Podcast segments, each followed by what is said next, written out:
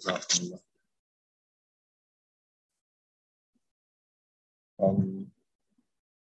ایک منٹ آپ ریکارڈنگ کو بند کر سکتے ہیں ایک منٹ علیکم ریکارڈنگ سٹارٹ الحمد للہ وکفا وسلام علی عباده الذین اصطفى اما بعد اعوذ باللہ من الشیطان الرجیم بسم اللہ الرحمن الرحیم كاف ها يا عين صاد. ذكر رحمة ربك عبده زكريا. إذ نادى ربه نداء خفيا. قال رب إني وهن العظم مني واشتعل الرأس شيبا ولم أكن بدعائك رب شقيا. فإني خفت الموالي من ورائي وكانت امرأتي عاقرا فهب لي من لدنك وليا. إلى الآخر. سبحان ربك رب العزة عما يصفون. وسلام على المرسلين والحمد لله رب العالمين اللهم صل على سيدنا محمد وعلى آل سيدنا محمد وبارك وسلم۔ اللهم أرنا الحق حقا وارزقنا اتباعه وأرنا الباطل باطلا وارزقنا اجتنابه ربنا زدنا علما۔ تو سورہ مریم کی یہ پہلی پندرہ آیات ہیں کہ جن کا ترجمہ ہم نے پچھلی کلاسوں میں پڑھ لیا تھا اور کلاس تفسیر بھی معرف القرآن کی جلد نمبر چھ سے پڑھ لی ہے۔ اور اس کے بارے میں جو ڈسکشن وغیرہ کرنی تھی وہ ہم کر چکے ہیں۔ معرف و مسائل بھی ہم پڑھنے شروع کر چکے ہیں۔ پچھلی کلاس میں ہم نے معرف و مسائل سے صرف ایک ایک ایڈیشنل پیراگراف پڑھا تھا جس میں حضرت نے زکریہ علیہ السلام کی اس دعا کا تذکرہ کیا تھا۔ کہ جس میں انہوں نے فرمایا تھا کہ انی وحن العظم منی واشتعل الرأس شیبا کہ میری ہڈیاں کمزور ہو گئی ہیں اور میرے سر کے بال جو ہے وہ سفید ہو گئے ہیں، جیسے کہ بوڑھے آدمی کے ہوتے ہیں۔ ٹھیک ہے، تو اس کے تحت نا حضرت مفتی محمد شفیع رحمۃ اللہ علیہ، جو کہ صاحب معرف القرآن ہیں، انہوں نے دعا میں یعنی دعا کے بارے میں ایک مضمون باندھا تھا کہ دعا میں اپنی حاجت مندی کا اظہار کرنا مستحب ہے مستحب ہے۔ ٹھیک ہے؟ یعنی اگرچہ کہ اپنی حاجت مندی کا اظہار کرنا کہ کہ میں کتنا حاجت مند ہوں، اس کو بڑھا چڑھا کر کے بیان کرنا، اگرچہ کہ یہ دعا دعا کا کا حصہ نہیں ہے، دعا کی شرط نہیں ہے یہ، ٹھیک ہے؟ پچھلے پچھلے ہفتے ہم نے تفصیل سے دعا کے موضوع کے اوپر بات کری تھی، اور جو ہمارے حضرت ہیں، مولانا ذوالفقار احمد نقشبندی دان ان کی کتاب دعائیں قبول نہ ہونے کی وجوہات۔ اس کتاب میں سے باقاعدہ آپ کے سامنے پڑھ پڑھ کر کے ہم نے دعا کی شرائط اور دعا کے ارکان تفصیل سے بات یعنی بیان کرے تھے۔ ٹھیک ہے، تو شرائط جو کہ دعا سے پہلے پوری ہونی چاہیے۔ ٹھیک ہے نا، کیونکہ شرط وہ چیز ہوتی ہے جو کہ عمل سے پہلے آپ نے پوری کرنی ہوتی ہے، جیسے وضو، نماز کے لیے شرط ہے۔ اور ارکان کن کو کہتے ہیں؟ جو کہ اس عمل کے اپنے اندر لازمی ہوتے ہیں۔ جیسے نماز کے ارکان کیا ہیں؟ قیام رکو سجدہ اور قادہ رائٹ یہ سارے نماز کے ارکان ہیں۔ تو یہ نماز کے اندر ہونے ضروری ہیں۔ تو دعا کے بھی شرائط اور دعا کے ارکان ہم نے پچھلی کلاس میں ڈسکس کر لیے تھے۔ لیکن یہ جو یعنی اپنی آجزی کا اظہار کرنا ہے نا، تو یہ مستحب ہے۔ مستحب کس چیز کو کہتے ہیں؟ مستحب اس عمل کو کہتے ہیں کہ جس کو کرنے سے ثواب ملتا ہے نا؟ اور جس کو نہ کرنے سے گناہ نہیں ہوتا، کرنے سے ثواب ملتا ہے، نہ کرنے سے گناہ نہیں ہوتا، اس کو مستحب کہتے ہیں۔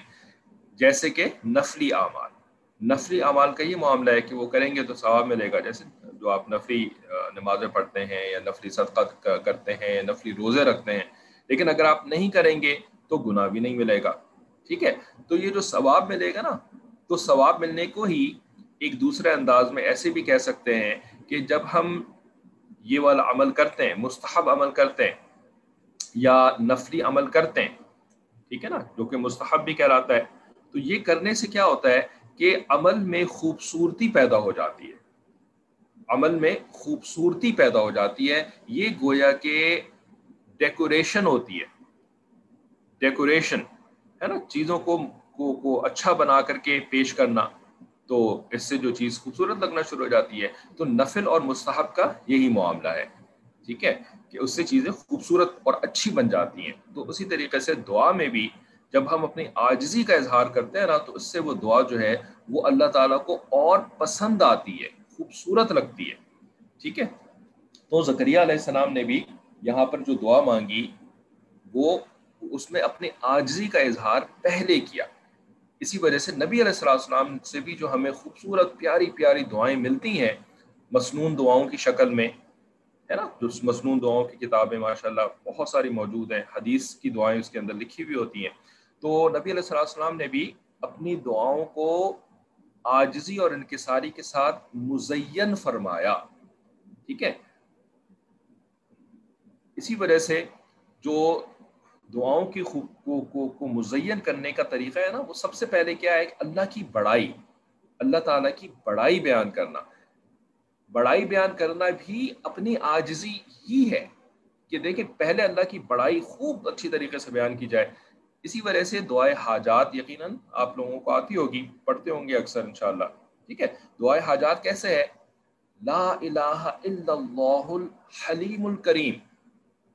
ہے کہ نہیں ہے کوئی معبود سوائے اللہ کے جو کہ الحلیم ہے، بہت ہی زیادہ تحمل والا ہے، الکریم ہے، بہت ہی زیادہ عطا کرنے والا ہے۔ لا الہ الا اللہ الحلیم الکریم سبحان اللہ رب العرش العظیم۔ پاک ہے وہ ذات اللہ جو کہ ایک کریم عرش کا پروردگار ہے۔ الحمد للہ رب العالمین۔ تمام تعریفیں اللہ تعالیٰ کے لیے ہیں جو کہ عالمین کا رب ہے۔ دیکھیں، دعائے حاجات میں نبی علیہ السلام السلام نے کیا سکھایا کہ سب سے پہلے اللہ تعالیٰ کی بڑائی بیان کرو اور اتنی بڑی بڑائی۔ الحلیم، الکریم، رب العرش العظیم رائٹ بہت بڑی بڑی اللہ تعالیٰ کی بڑائیاں بیان کر رہے ہیں۔ پھر اس کے بعد جو ہے وہ اپنی حاجات بیان کرنی شروع کرتے ہیں۔ ٹھیک ہے؟ اسی طریقے سے اپنی اپنی آجزی بیان کرنا ڈائریکٹلی بھی کر سکتا ہے انسان۔ یعنی ایک طریقہ تو یہ ہے کہ اللہ کی بڑائی بیان کرنا، جس سے کہ اپنی آجزی ہاں، ظاہر ہوتی ہو۔ اور دوسرا طریقہ کیا ہے کہ اپنی آجزی بیان کرنا، ٹھیک ہے؟ جیسے دعائے استخارہ ہے۔ دعائے استخارہ ایسی بہترین دعا ہے۔ صحابہ کرام فرمایا کرتے تھے کہ نبی علیہ السلام السلام ہمیں دعائے استخارہ ایسے سکھایا کرتے تھے کہ ہمیں شک ہونے لگا کہ یہ قرآن کی آیات ہیں۔ یعنی جیسے قرآن کی آیات سکھایا کرتے تھے نا، اس طرح سے دعائے استخارہ سکھایا کرتے تھے۔ ٹھیک ہے؟ بعد میں جا کر کے ہمیں پتا چلا کہ نہیں، یہ قرآن کی آیات نہیں ہے بلکہ یہ تو ایک دعا ہے خالی جو کہ نبی علیہ السلام ہمیں سکھا رہے ہیں۔ قرآن کا حصہ نہیں ہے یہ۔ اللہ انی استخیر کا بے علم کا وہ استخر کا بے قدرت کا وہ اسلو کا یعنی اے اللہ، میں آپ میں آپ سے استخارہ کرتا ہوں، آپ سے میں گائیڈنس طلب کرتا ہوں آپ کے علم کی کے ساتھ۔ وہ استخر کا بے قدرت کا ہے نا؟ آپ کی قدرت سے جو ہے وہ رہنمائی طلب کرتا ہوں۔ وہ اسلو کا من فضل کل کری فن کا تقدر ولا اقدر آپ جو ہے وہ قدرت رکھتے ہیں ہر چیز کے اوپر فن کا تقدر ولا اقدر میں کسی چیز پر قدرت نہیں رکھتا۔ وہ تعلم ولا عالم اور آپ علم رکھتے ہیں، میں علم نہیں رکھتا۔ رائٹ یہ کیا کر رہے ہیں؟ نبی علیہ السلام اپنی آجزی بیان کر رہے ہیں۔ اے اللہ، میرے پاس کسی چیز کی قدرت نہیں ہے۔ میرے پاس کسی چیز کا علم نہیں ہے۔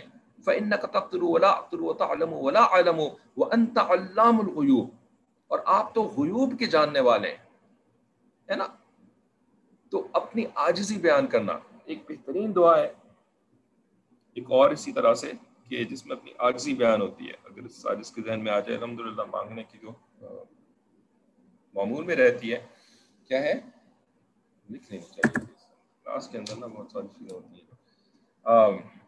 اللہم رحمتک ارجو، ولا تکلنی الى نفسی طرفت عین طرفت عین کہ اے اللہ، آپ کی رحمت سے مجھے امید ہے۔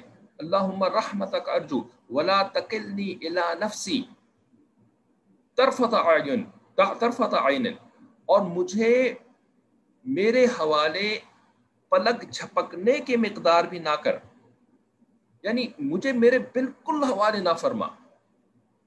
ایک پلک جھپکنے کے مقدار بھی مجھے میرے حوالے نہ فرما۔ یعنی میں اپنا کمپلیٹ کنٹرول آپ کے حوالے کرتا ہوں۔ کامل سپردگی اپنے آپ کو مکمل آپ کے سپرد کرتا ہوں۔ ولا تکلنی الی نفسی طرفت عین واصلح لی شأنی کلہ اور میرے تمام معاملات کی اصلاح فرما دیجیے اصلح لی شأنی کلہ لا الہ الا انت نہیں ہے کوئی معبود سوائے آپ کے، اے اللہ۔ Right? تو اللہ کی بڑائی اپنی آجزی اور اپنی کامل سپردگی اللہ تعالیٰ کے سامنے۔ یہ ہوتی ہے دعا کی خوبصورتی، اس کو خوبصورت دعا کہتے ہیں، ٹھیک ہے نا؟ تو اسی آجزی کی طرف جو ہے، وہ اللہ تعالیٰ نے زکریہ علیہ السلام کی اس دعا کے ذریعے سے ہماری توجہ اس طرف کر فرمائی ہے رائٹ تو چلیں، بہت باتیں ہوں گی دعا کے بارے میں، امید ہے کہ کسی کو کچھ فائدہ ہوا ہوگا۔ تو اب جو ہے نا، وہ ہم آگے بڑھتے ہیں۔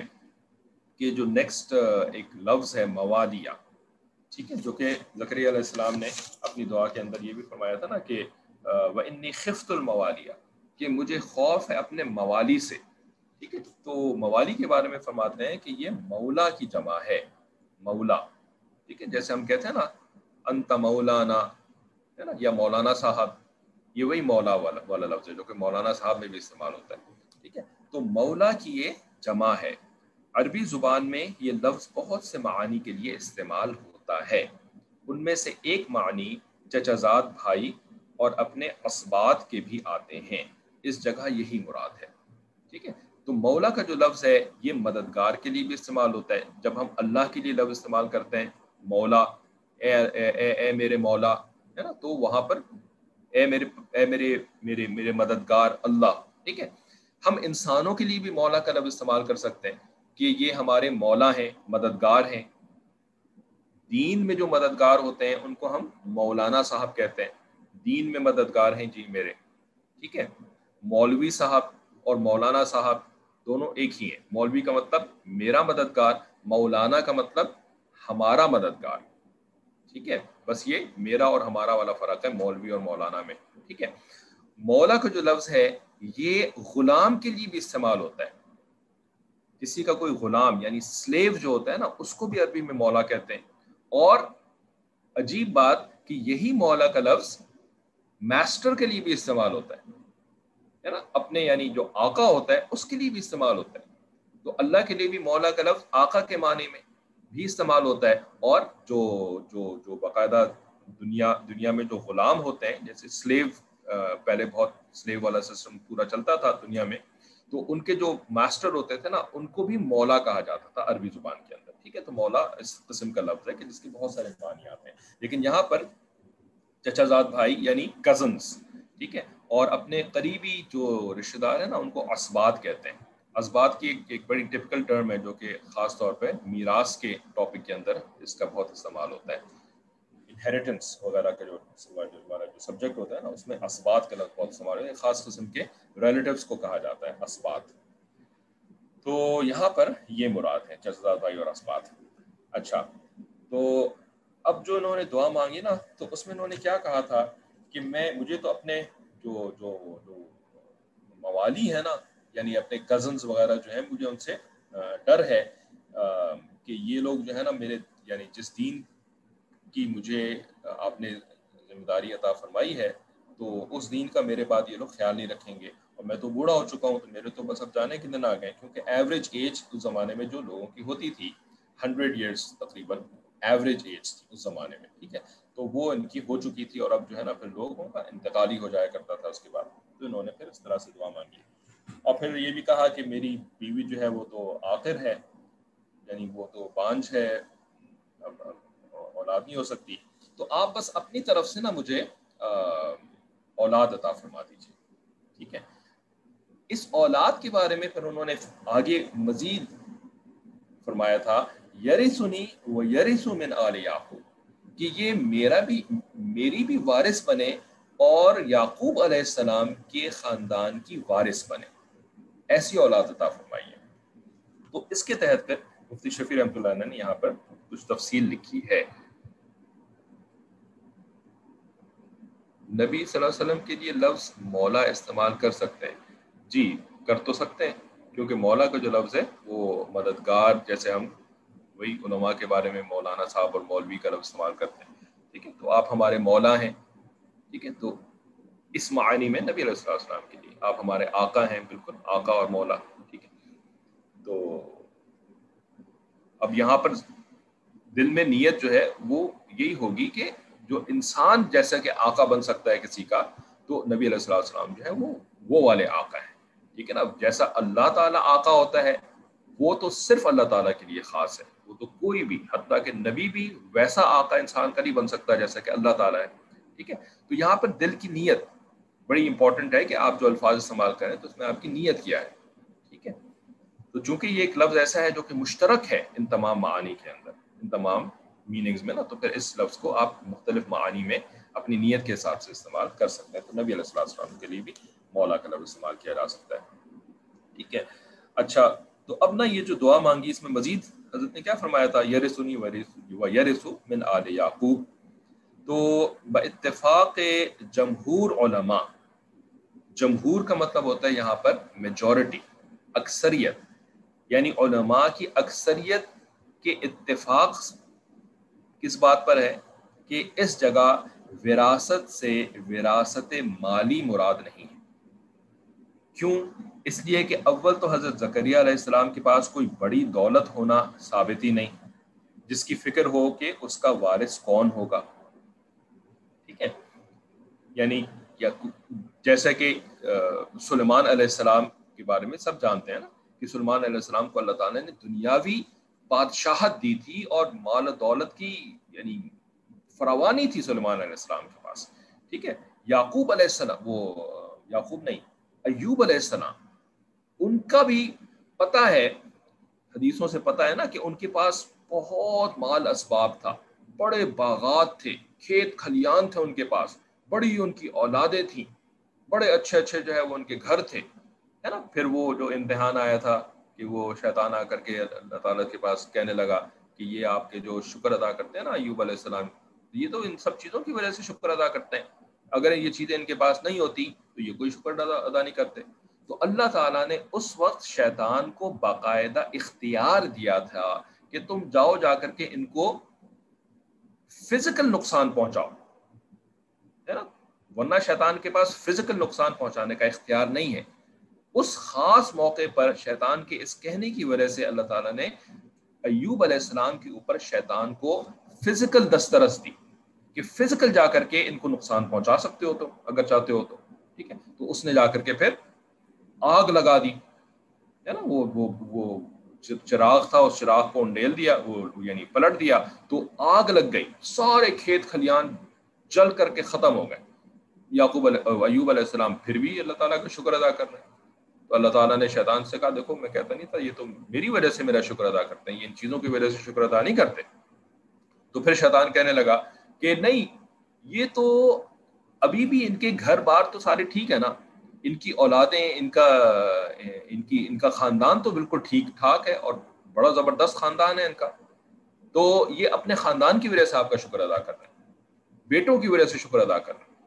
تو اللہ تعالیٰ نے کہا، جاؤ جاؤ جا کر، جو کرنا کرو۔ ٹھیک ہے؟ تو شیطان گیا اور اس نے جو ہے وہ ان کے جو گھر کی چھت تھی نا، وہ چھت گرا دی۔ سارا خاندان گھر کے اندر تھا۔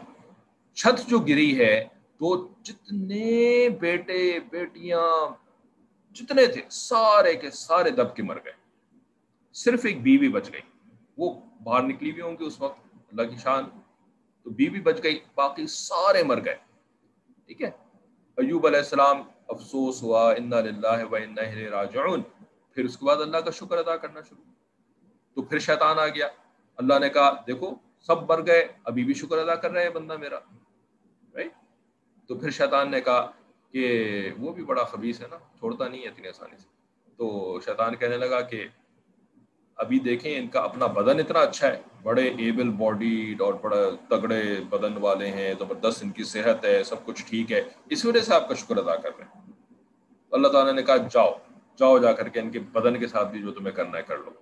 تو اس نے پھر ایسا معاملہ کیا کہ ان کے کپڑوں میں آگ لگا دی۔ شیطان کر نہیں سکتا اس طرح کے کام۔ اس وقت اسپیشل پرمیشن ملی تھی اس کو اللہ تعالیٰ کی طرف سے، تب وہ یہ کام کر سکا تھا۔ اس نے کپڑوں میں آگ لگا دی، ان کا بدن جل کر کے جو ہے نا ایسا اس کا حال ہو گیا کہ اس وہ سڑنا شروع ہو گیا۔ ان کا بدن سڑنا شروع ہو گیا۔ اور پھر اس کے اندر کیڑے پڑ گئے، کیونکہ جب کوئی چیز سڑتی ہے تو اس میں فنگس پیدا ہو جاتے ہیں نا۔ جو چیز آپ کھانے کی رکھتی ہیں گرمی میں رکھ، رکھتے ہیں یا پھر کوئی ایسی چیز ہو، فریج میں بھی اس کے اندر فنگس لگ جاتا ہے۔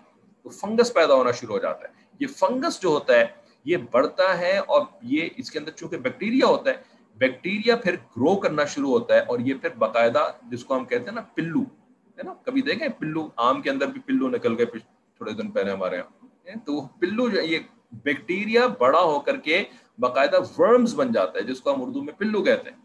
تو ان کے بدن کے اندر پلو پڑ گئے، کیڑے پڑ گئے، ٹھیک ہے؟ اور کیڑوں نے ان کے بدن کو کھانا شروع کر دیا۔ اور اس وقت بھی وہ اللہ کا شکر ادا کرتے تھے۔ اس وقت بھی اللہ کا شکر ادا کرتے ہیں نا؟ پھر شیطان کی ہو گئی، کیا کہتے ہیں اس کو؟ کیا ایک لفظ بچوں بچپن میں استعمال کرتے تھے؟ تو وہ پھر اس کے پاس کچھ بھی نہ بچا۔ کہنے کے لیے کہ یہ اس وجہ سے آپ کا شکر ادا کر رہے ہیں۔ ٹھیک ہے۔ تو وہ تو ایوب علیہ السلام کا ایک واقعہ آپ کے سامنے بھی ہو گیا کہ بھی ان کے پاس بھی خوب اللہ تعالیٰ نے دولت دولت وغیرہ دی تھی۔ ٹھیک ہے؟ سلمان علیہ السلام کو بھی دولت دی تھی، اور بھی کچھ انبیاء وغیرہ اس طرح کے، ٹھیک ہے؟ لیکن زکریہ علیہ السلام کا کہیں سے کوئی ذکر نہیں ہے کہ ان کے پاس بھی دولت تھی، ان کے پاس بھی مال اسباب وغیرہ تھا، ٹھیک ہے؟ تو وہی حضرت لکھ رہے ہیں کہ ان کے پاس تو کوئی بڑی دولت ہونا ثابت ہی نہیں کہ جس کی فکر ہو کہ اس کا وارث کون ہوگا ہے نا؟ ان کو پریشانی ہوتی کہ میری اتنی بڑی دولت کون سنبھالے گا؟ جیسے کہ دنیا میں اکثر لوگ جن کے پاس خوب کارخانے اور دولت وغیرہ ہوتی ہے اور اولاد نہیں ہوتی ہے، تو ان کو فکر ہوتی ہے کہ میرے بعد جو ہے وہ دوسرے لوگ ہڑپ کر جائیں گے، میری ساری دولت کو۔ اچھا باقی یہ کہ ایک پیغمبر کی شان سے بھی ایسی فکر کرنا بعید ہے کہ میرے بعد میری دولت کا کیا ہوگا اس کے علاوہ صحیح حدیث جس پر صحابہ کرام کا اجماع ثابت ہے یعنی ایک بالکل صحیح حدیث ہے، اس کے کوئی ضعف کی کوئی دلیل نہیں ہے کہ یہ ضعیف حدیث ہوگی یا گھڑی ہوئی حدیث ہوگی۔ بالکل صحیح حدیث ہے۔ کیا ہے؟ کہ نبی علیہ السلام نے فرمایا، ان العلماء ورثت الانبیاء کہ علماء تو انبیاء کے وارث ہوتے ہیں۔ وَإِنَّ الْأَنبِيَاءَ لَمْ يُورِثُوا دِينًا دینارن سوری، لم یورثوا دینارن ولا درہمن اور جو انبیاء ہوتے ہیں نا، وہ دینار اور درہم ورثے میں چھوڑ کے نہیں جاتے دنیا سے۔ انما ورث العلم، بلکہ وہ لوگ تو علم کی وراثت چھوڑ کر کے جاتے ہیں۔ فمن اخذہ اخذ بحظ وافر. ٹھیک ہے؟ بس جس نے ان سے علم حاصل کر لیا، علماء یہ انبیاء علیہ السلام سے علم کی وراث جس نے لے لی، تو اس نے جو ہے نا وہ بڑی دولت حاصل کر لی۔ ٹھیک ہے؟ تو اس حدیث سے کیا پتہ چلتا ہے کہ علماء جو ہیں وہ دنیاوی مال و دولت ورثے میں نہیں چھوڑتے، بلکہ اپنا علم ورثے میں چھوڑتے ہیں۔ اور اس علم کو پھر کون لوگ ان سے سب سے زیادہ لیتے ہیں؟ جو علماء کرام کہلاتے ہیں۔ علماء اور مشائق جن کو کہتے ہیں۔ ٹھیک ہے؟ اچھا حضرت نے آگے ایک بڑا انٹرسٹنگ جملہ لکھا ہے۔ اس کے بعد وہ کیا؟ کہ یہ حدیث کتب شیعہ کافی کلی، کلینی وغیرہ میں بھی موجود ہے۔ یعنی جو شیعوں کے نزدیک حدیثوں کی کتابیں ہیں نا، وہ بخاری شریف، مسلم شریف ترمزی ابو داود ابن ماجہ معطا امام مالک، یہ ساری کتابیں شیعوں کے نزدیک معتبر نہیں ہیں۔ شیعوں کو ان کتابوں پر اعتبار نہیں ہے۔ شیعوں کی حدیثوں کی کتابیں بالکل الگ ہیں۔ وہ بخاری شریف کو مانتے ہی نہیں ہیں۔ کیوں نہیں مانتے بھائی؟ اس کا جواب اگر آپ سے پوچھیں۔ بخاری، مسلم ترمزی ماجہ، ابو داود، ان کو شیعہ کیوں نہیں مانتے؟ کیا وجہ ہے؟ ان کی ان کی الگ حدیث کی کتابیں کیوں ہیں؟ جن کا، جن میں سے دو کا یہاں پہ نام لکھا ہوا ہے، گافی اور کلینی۔ جی۔ ایک بڑا اہم عقیدے والا پوائنٹ ہے جو کہ آپ لوگوں کو پتا ہونا ضروری ہے۔ کیوں نہیں مانتے وہ ان حدیث کی کتابوں کو؟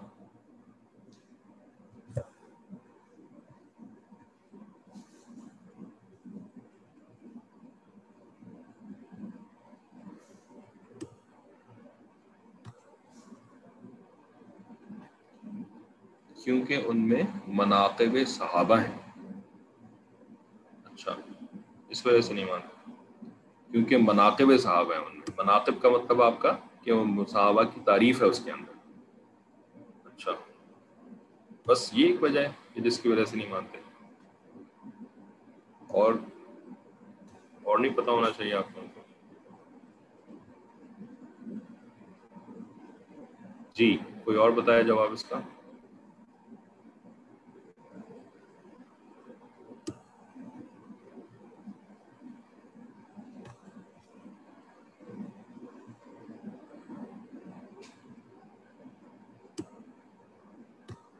کیونکہ حدیث کے نیریٹرز یعنی صحابہ کو نہیں مانتے۔ ٹھیک ہے؟ یہ یہ جواب تھوڑا سمجھ میں آنے والا جواب ہے، جس سے کہ بات بنتی ہے۔ ٹھیک ہے؟ کہ دیکھیں، جب کوئی کسی کی عزت کرتا ہے نا، جب کوئی کسی کی عزت کرتا ہے، تب اس کی کہی ہوئی بات پر اعتبار کرتا ہے۔ جب کوئی کسی کی عزت کرتا ہے، تب اس کی کہی ہوئی بات پر اعتبار کرتا ہے۔ ٹھیک ہے نا؟ یہ نہیں ہو سکتا کہ کوئی کسی کی عزت بالکل بھی نہ کرے، بلکہ اس اس کے ساتھ دشمنی رکھے، بغض رکھے اس کے ساتھ۔ اس کو برا بھلا کہے، اس کو جھوٹا کہے، اس کو ظالم کہے، اس کو کافر کہے اور پھر اس سے جو ہے وہ اپنے دین کی یا اپنے دنیا کی اہم اہم تفصیلات اس سے حاصل کر لے اس سے لے لے یہ نہیں اس سے لے لے کے مطلب اس, اس کی بتائی ہوئی باتوں کی بنیاد پر اپنے اپنے دین کو سمجھے ہے نا؟ یہ نہیں ہو سکتا۔ جس سے محبت ہو جس کا دل میں اکرام ہو آپ اسی سے اہم باتیں ایکسپٹ کرتے ہیں۔ اسی سے اہم باتیں ایکسپٹ کرتے ہیں، ٹھیک ہے نا؟ جس کے لیے دل میں اکرام نہ ہو، اس سے آپ اہم باتیں ایکسپٹ نہیں کرتے۔ ہاں کوئی ایسی چیز کہ جس کی کوئی خاص اہمیت نہیں ہے آپ کی نظر میں، اس معاملے میں آپ اس کی بات مان بھی سکتے ہیں، ہے نا؟ لیکن اہم باتوں میں آپ اس کی بات کبھی بھی نہیں مانیں گے، ٹھیک ہے؟ یہ ایک اصول ہے، انسانی طبیعت ایسے ہی کام کرتی ہے، ٹھیک ہے؟ اب یہ ان حدیث کی کتابوں کو کیوں نہیں مانتی؟ اس کی وجہ یہ ہے کہ ان کو تمام صحابہ کرام سوائے چار چار کوئی ان کے صحابہ کرام ایسے ہیں جن میں ایک تو سلمان فارسی ہیں، مجھے اس وقت ذہن میں حسان بن ثابت رضی اللہ عنہ بھی غالباً نہیں ہاں شاید حسان بن ثابت بھی ان میں سے ایک ہے اور باقی دو ہیں، مجھے ان کا نام یاد نہیں ہے۔ چار صحابہ ہیں جن کو یہ کہتے ہیں کہ نبی علیہ السلام کے دنیا سے پردہ فرما جانے کے بعد وہ مسلمان رہے تھے۔ نعوذ باللہ، ثم نعوذ باللہ، ان کے علاوہ سارے صحابہ کرام مرتد ہو گئے تھے، کافر ہو گئے تھے۔ ٹھیک ہے؟ اور انہوں نے کافر ہونے کے ساتھ ساتھ کیا کیا تھا کہ نعوذ باللہ، نبی علیہ السلام کے خاندان والے جو لوگ تھے، جن کو یہ صرف علی رضی اللہ تعالی عنہ، فاطمہ رضی اللہ تعالی عنہ اور ان کی جو اولادیں، حسن رضی اللہ تعالیٰ حسین رضی اللہ تعالیٰ رائٹ ان کی جو اولادیں ہیں، وہ اور ان کے ماں باپ، فاطمہ رضی اللہ تعالیٰ اور علی رضی اللہ تعالیٰ ٹھیک ہے؟ صرف یہ مسلمان تھے اور چار دوسرے صحابہ مسلمان تھے، باقی جتنے صحابہ تھے، وہ مرتد ہو کر کے انہوں نے یہ جو نبی علیہ السلام السلام کی اولاد تھی نا، ان کے ساتھ زیادتی کری۔ ان کو ان کا حق نہیں دیا۔ ان کے نزدیک ان کا حق کیا تھا کہ نبی علیہ السلام السلام چونکہ مسلمانوں کے لیڈر تھے، امیر بھی تھے، نبی ہونے کے ساتھ ساتھ باقاعدہ ایک سیاسی امیر بھی تھے، حکومت کے امیر بھی تھے رائٹ سلطنت کے بڑے تھے۔ تو اس سلطنت کی امارت کا حق جو ہے نا، وہ تو تھا علی رضی اللہ تعالیٰ عنہ کا۔ علی کو ملنا چاہیے تھا رضی اللہ تعالیٰ عنہ رائٹ ان دوسرے صحابہ نے کیا کیا؟ کہ انہوں نے علی رضی اللہ تعالیٰ عنہ کو ان کا حق نہیں دیا، بلکہ وہ حق اٹھا کر کے دے دیا ابو بکر رضی اللہ تعالیٰ عنہ کو۔ رائٹ یہ یہ الزام لگاتے ہیں سارے صحابہ کے اوپر کہ ابو بکر رضی اللہ عنہ کو، علی رضی اللہ عنہ کا حق مار کر کے ان کو وہ حق دے دیا۔ ٹھیک ہے؟ اور اس حق کو دینے کے اندر سب سے بڑے کون تھے؟ عمر رضی اللہ تعالیٰ کیونکہ عمر رضی اللہ تعالیٰ عنہ نے ہی مسلمانوں کو کہا تھا کہ ابو بکر کو اپنا خلیفہ بناؤ اور سارے لوگ اس پر متفق ہو گئے تھے رائٹ تو ان کو پھر سب سے زیادہ بغض جو ہے نا سب سے زیادہ جو نفرت ہے وہ کس کے ساتھ ہے؟ عمر رضی اللہ تعالیٰ عنہ کے ساتھ۔ ٹھیک ہے؟ اور باقی صحابہ نے چونکہ سپورٹ کیا کسی نے جو ہے وہ انکار نہیں کیا اس وجہ سے باقی سے بھی ان, ان کو بغض ہے۔ ٹھیک ہے؟ ایک اور جو حق مارنے کی بات کرتے ہیں یہ کہ ایک اور جو حق مارا گیا، وہ کیا حق مارا گیا؟ کسی کو پتا ہے؟ دوسرا کون سا حق مارا گیا تھا؟ ایک تو علی رضی اللہ تعالیٰ کا حق مارا گیا تھا، نعوذ باللہ ان کے نزدیک۔ ٹھیک ہے؟ یہ ہم کیوں یہ باتیں آپ کے لیے جاننا ضروری ہیں؟ اس لیے کہ ہمیں کچھ پتہ ہی نہیں ہے کہ ایسا بھی ہے ان کا ان کا عقیدہ۔ اس وجہ سے ہم نے ان کے ساتھ دوستیاں بنائی ہوئی ہیں، محبت کے رشتے بنائے ہوئے ہیں۔ کچھ نے تو باقاعدہ خاندانی رشتے بھی بنائے ہوئے ہے نا؟ تو پھر جس طرح ان کا ایمان نہیں، اس طرح ہمارا بھی ایمان نہیں، چلا جاتا ہے۔ اولادوں نے دوستیاں بنائی ہوئی ہیں، محبتیں بنائی ہوئی ہیں۔ ٹھیک ہے؟ اور ہمیں کچھ پتہ ہی نہیں کہ کیا حقیقت کیا ہے۔ ٹھیک ہے؟ تو ہم تو عجیب عجیب مخمسے کے اندر رہتے ہیں۔ ٹھیک ہے نا؟ تو پتہ ہوگا تو پھر آپ شاید بچنے کی بھی کوشش کریں، پھر اپنے ایمان کو بچانے کی، اپنے اولاد کو، کے ایمان کو بچانے کی کوشش کریں۔ ٹھیک ہے؟ تو اس وجہ سے یہ ساری چیزیں معلوم ہونی ہے اچھا ہاں دوسرا حق کون سا ہمارا تھا؟ ڈیٹس گارڈن ٹھیک ہے؟ باغ فدق۔ فدق کا ایک باغ تھا جو کہ نبی علیہ السلام کی ملکیت میں تھا یعنی آپ صلی اللہ علیہ وسلم اس میں سے جو ہے نا، پھر اپنے اہل خانہ کے نان نفقے کا بندوبست کیا کرتے تھے۔ جو کہ خیبر کے، غزوہ خیبر کے بعد جو ہے نا، نبی علیہ السلام السلام کو ملا تھا وہ باغ، ٹھیک ہے؟ تاکہ نبی علیہ السلام السلام اس سے وہ اپنے گھر والوں کے کے خرچے وغیرہ کو پورا کر۔ ٹھیک ہے؟ تو یہ آپ وسلم اس طرح کیا کرتے تھے۔ جب نبی علیہ السلام السلام دنیا سے پردہ فرما گئے، تو پھر فاطمہ رضی اللہ تعالیٰ عنہ یہ جنت کی سردار ہیں۔ عورتوں کی سردار ہیں جنت میں۔ ٹھیک ہے؟ لیکن جنت میں عورتوں کے سردار ہونے کا مطلب یہ نہیں ہے کہ علم میں سب سے زیادہ ہونا۔ علم ایک الگ چیز ہے۔ علم کے اندر سب سے زیادہ نہیں تھی یہ۔ علم میں سب سے زیادہ کون تھی؟ خواتین میں سے۔ علم کے اندر نالج کے اندر سب سے زیادہ کون تھی؟ خواتین میں سے۔ عائشہ صدیقہ رضی اللہ تعالیٰ عنہ۔ ٹھیک ہے نا؟ پھر ان کے بعد ام سلمہ رضی اللہ تعالیٰ عنہ۔ ٹھیک ہے؟ اور مردوں میں علم میں سب سے زیادہ کون تھے؟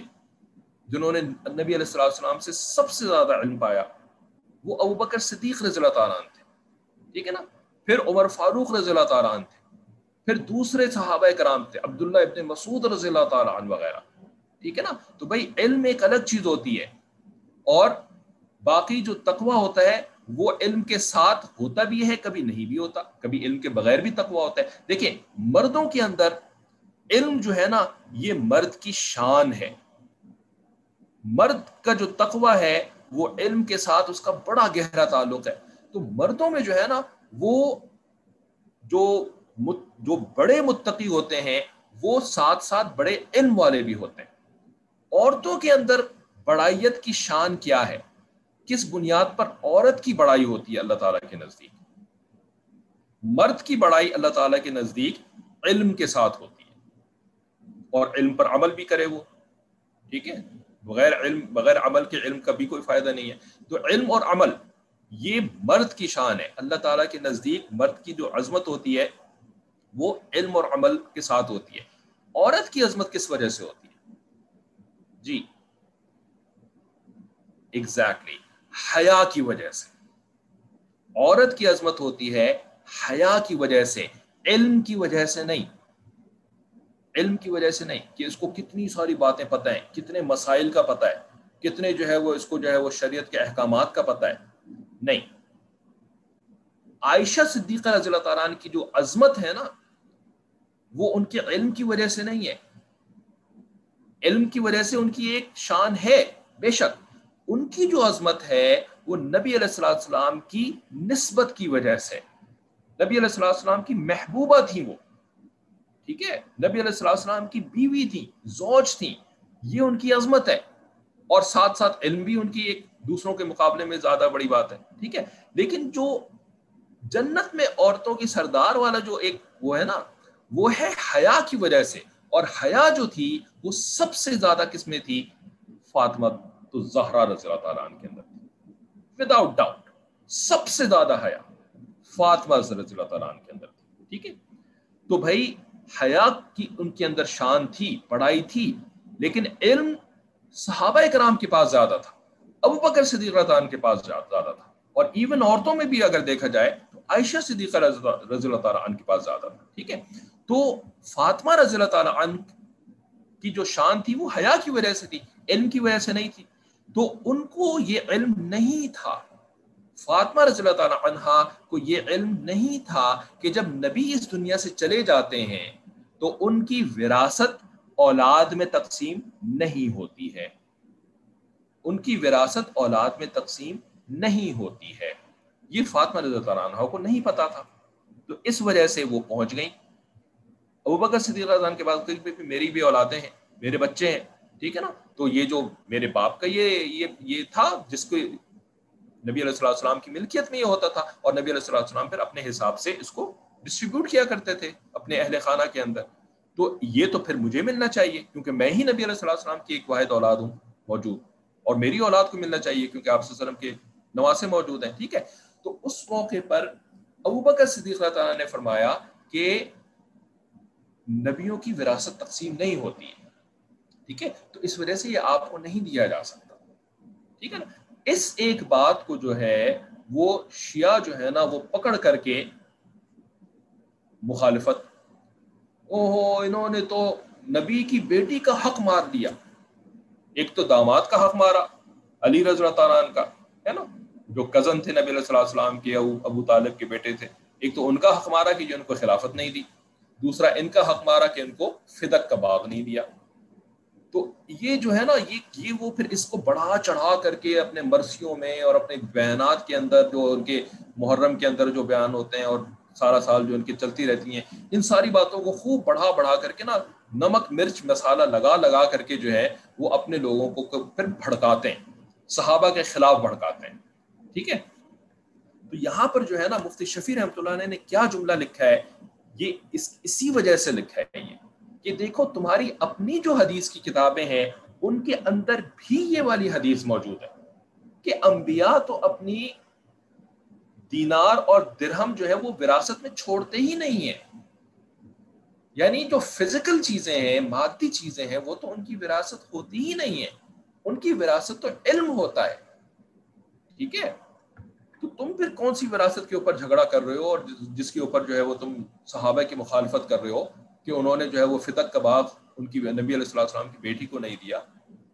تمہاری اپنی کتاب ہے تو وہی فرما رہے ہیں کہ یہ حدیث کتب شیعہ، کافی اور کلینی وغیرہ میں بھی موجود ہے اور صحیح بخاری میں حضرت صدیقہ صدیقہ عائشہ رضی اللہ تعالیٰ عنہ سے روایت ہے کہ رسول اللہ صلی اللہ علیہ وسلم فرمایا کہ لا نورسو وما ترکنا ترکنا صدقہ، کہ ہم انبیاء کی مالی وراثت کسی کو نہیں ملتی، ہم جو مال چھوڑیں وہ سب صدقہ ہے۔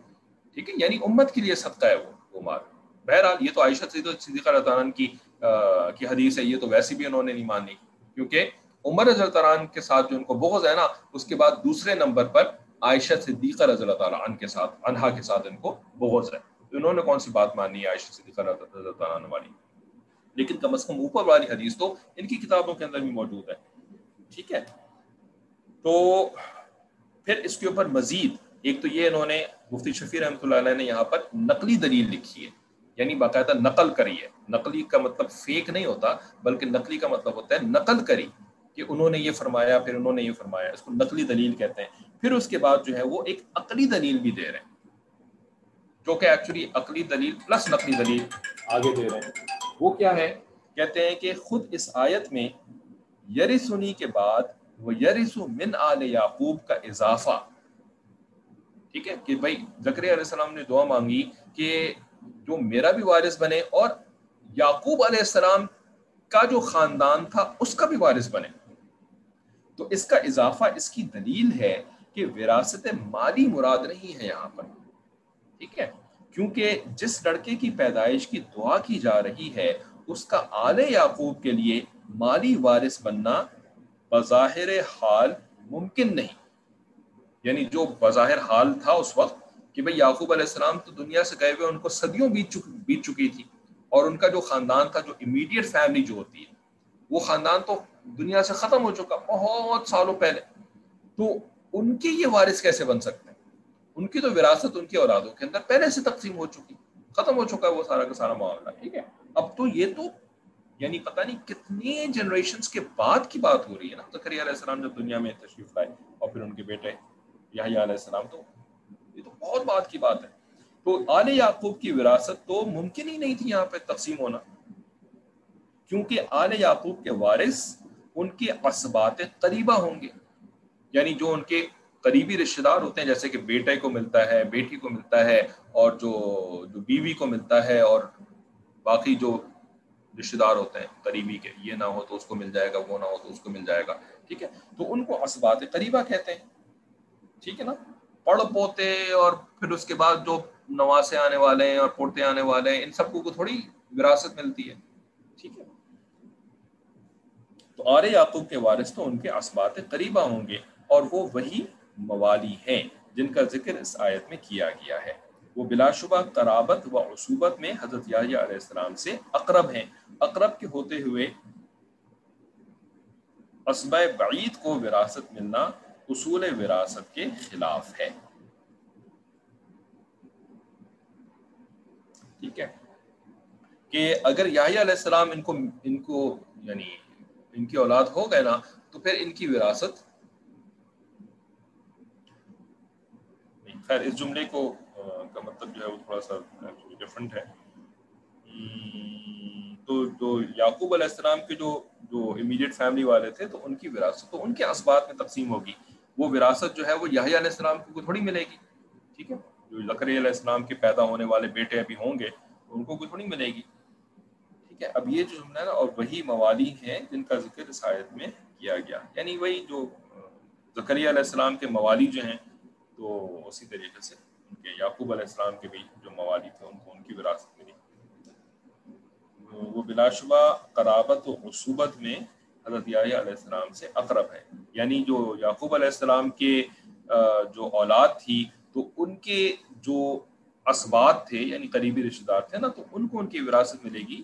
یحییٰ علیہ السلام کو تھوڑی ان کی وراثت ملے گی، مالی وراثت، ٹھیک ہے؟ تو زکریہ علیہ السلام نے جو دعا مانگی، اس کا خالصتاً یہی مطلب تھا کہ مجھے ایک ایسا بیٹا عطا فرما جو کہ علم کے اندر میرا وارث بھی بنے، بلکہ یعقوب علیہ السلام کا بھی وارث بنے، آل یعقوب کا بھی وارث بنے، ٹھیک ہے؟ علم کے اندر، صحیح ہے؟ کیونکہ نبی جو ہے وہ علم کے علاوہ کوئی وراثت چھوڑتے ہی نہیں ہیں۔ ٹھیک ہے، تو اسی کے تحت پر حضرت نے وہ شیعوں والا مسئلہ بھی ڈسکس یہاں پہ مینشن کر دیا، اس کی طرف اشارہ کر دیا، باقی تفصیل جو ہے وہ ہم نے آپ کے سامنے رکھ دی۔ کسی کو کوئی سوال ہے اس ٹاپک کے اوپر تو ضرور سے پوچھ لیں۔ روح المعانی میں کتب شیعہ سے یہ بھی نقل کیا ہے۔ ٹھیک ہے نا یعنی پھر وہی کتب شیعہ کا ذکر کر رہے ہیں، تاکہ یہ وراثت کا جو جھگڑا ہے نا ان کو بھی سمجھ میں آئے کہ تم بہت غلط جھگڑا کرتے ہو۔ یہ وراثت کی بنیاد پہ صحابہ کے ساتھ جو دشمنی کرتے ہو تم، بہت غلط کرتے ہو۔ تو وہ بھی فرماتے ہیں کہ روح المعانی تو ایک ایک تفسیر کی کتاب ہے، علامہ آلوسی رحمۃ اللہ علیہ کی کی لکھی ہوئی، جو کہ اہل سنہ والجماعت کے نزدیک معتبر کتاب ہے۔ لیکن اس کتاب کے اندر انہوں نے، روح المعانی کے جو مصنف ہیں، انہوں نے شیعوں کی کتاب کلینی سے یہ بات نقل کری ہے۔ روا الکلینی یعنی کلینی نے یہ روایت کری، فل کافی کافی حدیث کی کتاب کے اندر، جو شیعوں والی حدیث کی کتاب ہے۔ ان اب البختری اب البختری سے نقل کرتے ہوئے۔ ان ابی عبداللہ، کہ انہوں نے کہا، ان سلیمانہ ورث داود کہ سلیمان علیہ السلام داود علیہ السلام کے وارث ہوئے اور محمد صلی اللہ علیہ وآلہ وسلم سلیمان علیہ السلام کے وارث ہوئے۔ ہے نا؟ تو بھائی سلیمان علیہ السلام تو ڈائریکٹ بیٹے تھے داؤد علیہ السلام کے۔ تو ان کا وارث ہونا تو پھر دنیاوی اعتبار سے تو چلو مان بھی لیں۔ دینی اعتبار سے تو ہے ہی وارث، کیونکہ نبی بنے۔ لیکن دنیاوی اعتبار سے بھی اگر تم کہتے ہو کہ اچھا وراثت چلتی ہے، تو چلو سلیمان علیہ السلام کی تو چل گئی ہو تو مل گئی ہوگی وراثت علیہ السلام سے۔ لیکن جو تم خود کہہ رہے ہو کہ نبی علیہ السلام جو ہے وہ وارث ہوئے، سلیمان علیہ السلام کے، تو وہ کیسے ہو سکتا ہے؟ ٹھیک ہے؟ یہ فرما رہے ہیں کہ یہ ظاہر ہے کہ رسول اللہ صلی اللہ علیہ وسلم کو حضرت سلمان علیہ السلام کی مالی وراثت ملنے کا کوئی احتمال و امکان ہی نہیں۔ مراد اس سے علوم نبوت کی وراثت ٹھیک ہے؟ اس سے معلوم ہوا کہ ورثہ سلیمان داود میں بھی وراثت مالی مراد نہیں ہے۔ ٹھیک ہے نا؟ اور یہ شیعوں کی کتابوں کے اندر یہ والی حدیث بھی موجود ہے۔ ٹھیک ہے؟ ٹھیک ہے جی تو یہ وراثت والا مسئلہ پھر کلیئر ہوا ہے۔ اور یہ بات اگر نہیں پہلے پتا تھی تو آج پتہ لگ گئی کہ جی یہ جو حدیث کی کتابوں کو نہیں مانتے ہیں اس کی سمپل ریزن یہی ہے کہ یہ حدیث کے نیریٹرز کو نہیں مانتے۔ جو راوی ہیں حدیث کے، وہ کون ہیں؟ صحابہ کرام ہیں۔ ہم تک جو حدیثیں پہنچی ہیں، وہ صحابہ کرام کے واسطے سے پہنچی ہیں۔ تو جب کوئی صحابہ کو نہیں مانتا، تو پھر وہ ان حدیثوں کو کیسے مانے گا؟ کیونکہ حدیثوں کی بنیاد پر تو ہم اپنے دین کو سمجھتے ہیں۔ اہم ترین چیزیں ہیں یہ حدیث، حدیثیں۔ ٹھیک ہے؟ تو جن کو کوئی نہیں مانتا تو ان سے اہم ترین باتوں کو کیسے اخذ کر سکتے آج کا جو زمانہ ہے نا، اکیسویں صدی، یہ ایک بڑا عجیب زمانہ ہے۔ اس اکیسویں صدی کے جو اجبا ہیں یعنی جو جو عجائب ہیں، اکیسویں صدی کے عجائب، ان میں ایک عجیب بات یہ بھی ہے کہ ہم جن لوگوں کو جھوٹا سمجھتے ہیں جن لوگوں کو دھوکے باز سمجھتے ہیں، ہم ان سے بھی اہم باتوں کو قبول کر لیتے ہیں۔ یہ ہے اکیسویں صدی کے عجائب میں سے۔ بات سمجھ میں آ رہی ہے؟ عجائب، عجیب بات اکیسویں صدی کی۔ کہ ہم ہر چیز کو قبول کر لیتے ہیں without any credibility without any credibility ہم ہر چیز کو قبول کر لیتے ہیں۔ یہ پہلے نہیں ہوتا تھا۔ یہ آج ہوتا ہے۔ آپ ذرا بتائیں نا، کیوں؟ آج یہ ایسا کیوں ہوتا ہے؟ کیا وہ خاص بات ہے آج کے دور کے اندر جو کہ پہلے نہیں تھی؟ کہ آپ ہر بات کو قبول کر لیتے ہیں۔ Without any verification without any credibility یعنی بولنے والا انتہائی یعنی ایسا انسان ہوتا ہے کہ جس کو کہ آپ اعتماد کے قابل نہیں سمجھ سکتے، لیکن اس کی بات کو بھی آپ قبول کر لیتے ہیں۔ کیسے بھائی؟ کوئی بتا سکتے اس کی کوئی چلے مثال دے دیں۔ کوئی مثال بتائیں ایسا کیسے؟ اہم باتوں کو قبول کر لیتے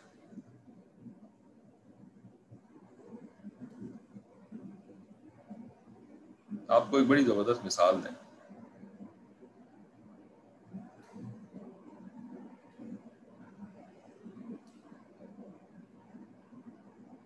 اگر آپ میں سے کوئی بتا سکے کہ یہ آج کے دور میں وہ کون سی ایسی خاص بات ہے جو کہ پچھلے دوروں میں نہیں تھی، جس کی وجہ سے ہم کسی کی کریڈیبلٹی کو دیکھتے ہی نہیں ہیں۔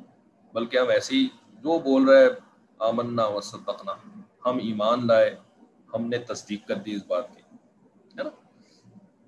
فتنہ ہے، کون سا والا فتنہ؟ کوئی فتنے کے لفظ سے تو بات سمجھ میں نہیں آتی نا، کون سا والا فتنہ؟ تو انہوں نے جو لکھا ہے نا میڈیا یہ صحیح جواب ہے، ٹھیک ہے؟ یہ جو میڈیا ہے نا، جس کی ایک لیٹسٹ شکل جو ہے، وہ ہے سوشل میڈیا میڈیا کیا ہے؟ یہ کیا کرتا ہے؟ یہ جو ہے نا وہ کسی بات کو جو ہے نا وہ لاؤڈ اسپیکر کے اوپر بہت زور سے بولتا ہے اور بہت زیادہ بولتا ہے اور باتوں کو مزین بنا بنا کر کے پیش کرتا ہے، مزین کر کے باتوں کو آگے پیش کرتا ہے اور بہت زور سے پیش کرتا ہے۔ اور ہم جو ہے نا وہ اس میڈیا کے سامنے ہر وقت بیٹھے رہتے ہیں۔ جیسے مثال کے طور پر پاکستان میں آپ کو کبھی انڈیا میں بھی پتہ نہیں شاید ہوا ہوگا، لیکن پاکستان میں تو بہت زیادہ ہوتا ہے، ٹھیک ہے؟ جیسے کہ نا وہ آپ کے جو سامنے گھر کے نا وہ گلی ہے، تو گلی میں نا اکثر کیا ہوتا ہے کہ کبھی جو ہے نا وہ کبھی تو کوئی شادی کا فنکشن ہو جاتا ہے، ٹھیک ہے نا؟ تو شادی کا فنکشن ہوتا ہے تو وہ نا سڑک کے اوپر تمبو لگا دیتے ہیں، ٹینٹ وغیرہ لگا دیتے ہیں اور اس کے اندر جو ہے نا وہ لاؤڈ اسپیکر بھی لگا دیتے ہیں، اب لاؤڈ اسپیکر کے اوپر وہ اپنا کچھ چلا دیتے ہیں۔ گانے وانے چلا دیتے ہیں۔ ٹھیک ہے نا؟ اب آپ گھر میں بیٹھے ہوئے ہیں اور سامنے لاؤڈ اسپیکر کے اوپر نا گلی میں چل رہا ہے کچھ۔ الیکشنز میں بھی ایسا ہوتا ہے۔ سامنے جو ہے وہ کوئی الیکشن، وہ جو کوئی پولیٹیکل پارٹی ہوتی ہے، وہ اپنا تمبو لگا لیتی ہے یا اپنا آفس بنا لیتی ہے اور وہ لاؤڈ اسپیکر کے اوپر جو ہے نا وہ اپنے گانے لگا دیتی ہے، اپنے سیاسی پارٹی والے گانے لگا دیتی ہے۔ اب گھر میں بیٹھا ہوا بندہ جو ہے، ایک دفعہ مجھے یاد ہے، چند سال پہلے پاکستان میں کچھ مہینوں رہنا ہوا ہوا تھا کراچی میں۔ تو دن کے وقت بڑی تھکن، سو گیا میں، ٹھیک ہے؟ اب سو کر کے جو میری آنکھ کھلی ہے نا، تو وہ کس چیز سے کھلی ہے؟ سامنے جو وہ سیاسی جماعت کا دفتر بن چکا تھا اور اس نے لاؤڈ اسپیکر کے اوپر جو ہے نا وہ اپنا ایک گانا لگایا ہوا تھا، سیاسی گانا۔ وہ گانا جو ہے نا وہ میرے کان میں نیند میں بج رہا تھا، نیند میں۔ اور میں اٹھا ہوں تو اس گانے کی لاؤڈ آواز سے اٹھا ہوں۔ وہ گانا آج تک میرے کانوں میں بجتا ہے۔ اتنا لاؤڈ وہ چلا رہے تھے۔ ٹھیک ہے؟ وہ آج تک میرے کانوں میں بجتا ہے۔ اس کی کم از کم الفاظ نہیں تو کم از کم اس کی دھن بجتی ہے۔ ٹھیک ہے؟ اسی طریقے سے بہت زیادہ وہ عید میلاد النبی کے لیے بھی تمبو لگ جاتے ہیں۔ وہ عید میلاد النبی کے اوپر وہ اپنے نعتیں چلا دیتے ہیں۔ اب سارے گھر والے محلے کے جو ہے نا، وہ ان کے نعتوں کو سن رہے ہیں، سن رہے ہیں، سن رہے ہیں، سن رہے ہیں۔ وہ لاؤڈ اسپیکر کے اوپر بولے چلے جا رہے ہیں۔ تو اب یہ جو لاؤڈ اسپیکر کے اوپر جو چیزیں بولی جا رہی ہیں نا، وہ اب آپ کے دماغ کے اندر سرایت کر جاتی ہیں۔ وہ نکلتی نہیں ہے اتنی آسانی سے دماغ سے۔ بالکل اسی طریقے سے جو میڈیا ہے نا، اس میڈیا کے اندر لاؤڈ اسپیکر کے اوپر یہ ساری چیزیں بولی جا رہی ہوتی ہیں۔ آپ جو ہے وہ مستقل اس کے سامنے بیٹھے ہوئے یا تو کوئی ٹی وی اسکرین کے سامنے بیٹھا ہوا ہے یا موبائل اسکرین کے سامنے بیٹھا ہوا ہے۔ اور ہر وقت وہی چیز سنے جا رہا ہے، سنے جا رہا ہے، سنے جا رہا ہے، پڑھے جا رہا ہے، پڑھے جا رہا ہے، پڑھے جا رہا ہے۔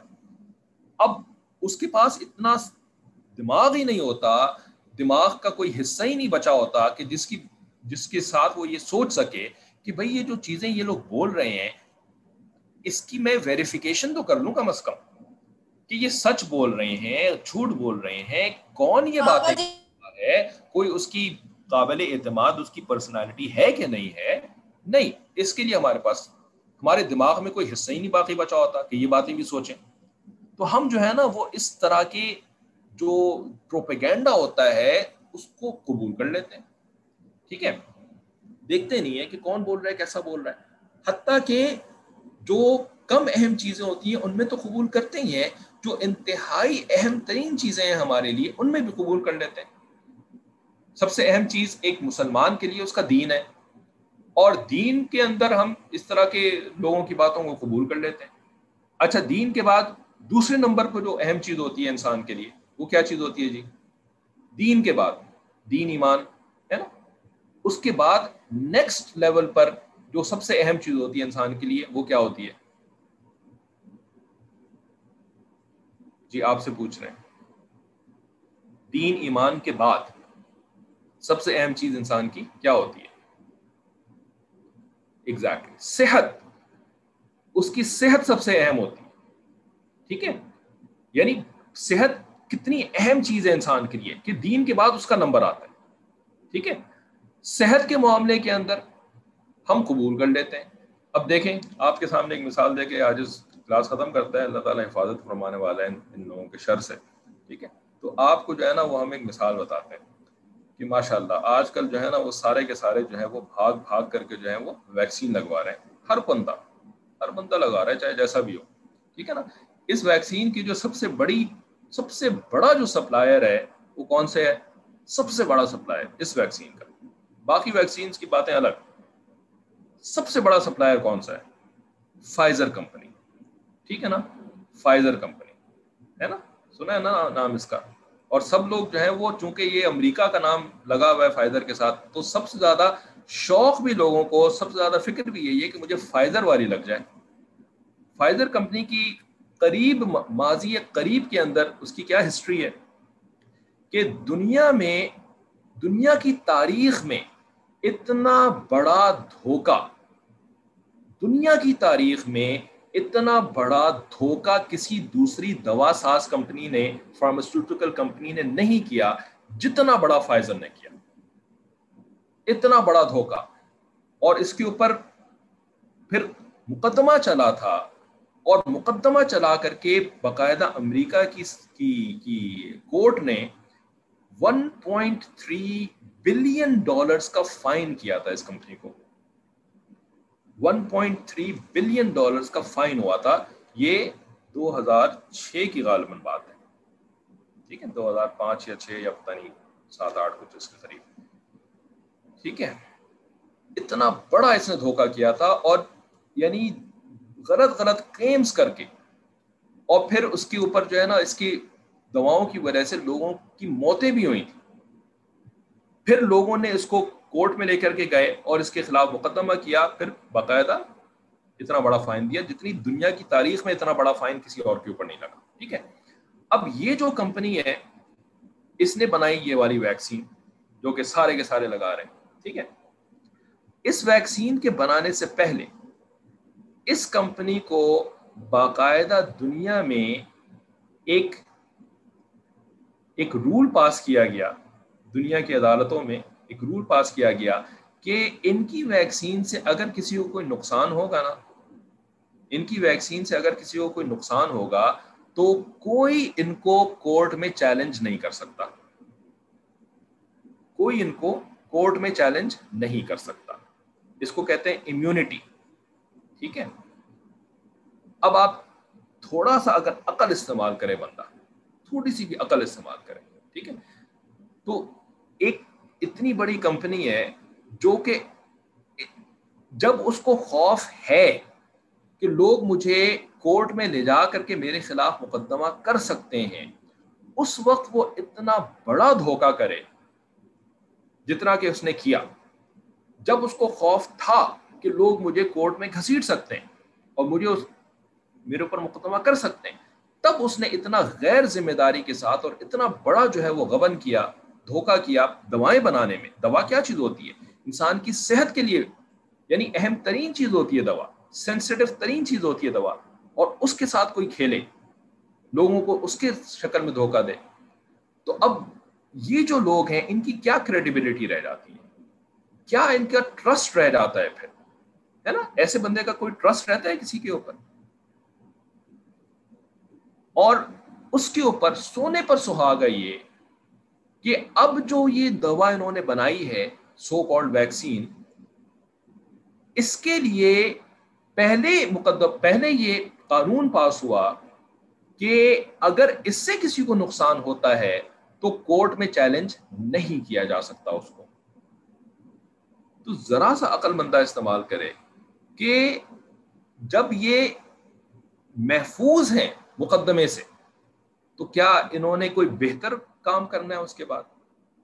جب یہ محفوظ نہیں تھے تو اس وقت انہوں نے اتنا بڑا دھوکہ کیا۔ تو اب جب یہ قانون ساز، قانون میں گھسیٹے جانے سے محفوظ ہیں، تو اب انہوں نے کیا کرنا ہے؟ نا؟ یعنی اتنے جھوٹے مکار فریبی قسم کے لوگ ہیں، لیکن ہمارا کیا حال ہے؟ کہ ہم جتنا نبی کے اوپر اعتماد نہیں کرتے، اس سے زیادہ اعتماد ہمیں کمپنیوں کے اوپر کر رہے ہیں۔ ہمیں شک پڑ جاتا ہے دین کے اندر۔ ہمیں شک پڑ جاتا ہے جو ہے وہ اپنے علماء مشاہد کی باتوں کے اوپر، ہے نا؟ جن کی الحمد ان کی پرسنالٹیز پاک، سچ بولنے والے، ہماری خیر خواہی کرنے والے، ہماری، ہے نا؟ ہماری آخرت کی فکر کرنے والے، ہماری دنیا کی بھی فکر کرنے والے۔ ہمیں ان کے اوپر اتنا اتنا اعتماد نہیں ہے جتنا اعتماد جو ہے وہ ہمیں اتنے جھوٹے مکار اور فریبی لوگوں کے اوپر ہے کہ ہم اپنی جانوں کو پیش کر رہے ہیں ان کے سامنے۔ ہم اپنی اولادوں کو، اپنے رشتے داروں کو، اپنے بزرگوں کو ان کے سامنے پیش کر رہے ہیں۔ لاؤ لاؤ لاؤ، لگاؤ ان کو لا کر کے، ہے نا؟ اور کوئی اگر اس کے خلاف کوئی بات کر دے، ہم اس کے پیچھے پڑ جاتے ہیں۔ پاگل ہے، دیوانہ ہے، دقیانوس ہے، پتہ نہیں کیا کیا ہے۔ پیچھے پڑ جاتے ہیں ہم اس کے۔ تو یہ ہمارا حال ہوا ہوا ہے اس اس زمانے کے اندر۔ یہ پہلے نہیں تھا۔ پہلے جو تھا نا ایون شیاؤں سے بھی ہمیں سبق سیکھنا چاہیے کہ اگر وہ صحابہ کو ناؤز باللہ وہ جھوٹا کہتے ہیں تو صحابہ سے وہ حدیثیں نہیں لیتے۔ صحابہ سے حدیثیں نہیں لیتے کیونکہ وہ ان کو جھوٹا کہتے ہیں۔ اور ہم صحابہ سے جو حدیثیں لیتے ہیں، ہم کیوں لیتے ہیں؟ کیونکہ ہم ان کو سچا کہتے ہیں۔ ہم ان ان کو جنتی کہتے ہیں کہ ان کو جنت کی بشارت ملی تھی۔ اس وجہ سے ہم ان سے حدیثیں لیتے ہیں۔ بلکہ حدیثیں تو کیا لیتے ہیں؟ ہم اپنا قرآن بھی ان سے لیتے ہیں۔ کیونکہ قرآن بھی تو نبی علیہ السلام نے کسی کتاب میں نہیں لکھوایا تھا نا۔ قرآن بھی تو صحابہ نے یاد کیا اور انہوں نے آ کر کے امت کو بتایا کہ دیکھو یہ قرآن ہے۔ تو ہم ان کو سچا سمجھتے ہیں، ان سے قرآن اور حدیث لیتے ہیں۔ جو ان کو جھوٹا سمجھتے ہیں، وہ ان سے حدیثیں نہیں لیتے۔ قرآن جو لیتے ہیں، وہ بھی جھوٹ بولتے ہیں وہ اس کے اوپر۔ کہ ان کو قرآن پر اعتماد ہے۔ تو کس قرآن کی بات کر لو؟ یہ قرآن تو صحابہ کے ذریعے سے تم تک پہنچا ہے۔ تو کہتے ہو کہ ہمیں قرآن کے اوپر اعتماد ہے، حدیث پر اعتماد نہیں ہے۔ ٹھیک ہے۔ لیکن ہمارا کیا حال ہوا ہے؟ کہ ہم آنکھ بند کر کے بغیر سوچے سمجھے، بغیر عقل استعمال کیے ہوئے ایسا اعتماد کر لیتے ہیں لوگوں کے اوپر۔ دین کے معاملے بھی میں بھی اعتماد کر لیتے ہیں، دنیا کے معاملے میں بھی اعتماد کر لیتے ہیں۔ کیا کیا ہوا ہوا ہے ہمیں؟ کیا ہو گیا ہماری عقلوں کو۔ بالکل ہی معاف ہو چکی ہیں۔ ٹھیک ہے جی۔ معذرت کے ساتھ آپ سے ایکسٹرا ٹائم لے لیا، اب آپ کی فقہ کی کلاس کا ٹائم ہو چکا تھا۔ یہاں پہ تفسیر کی کلاس ختم کرتے ہیں۔ وہ آخر دعوانا الحمد للہ السلام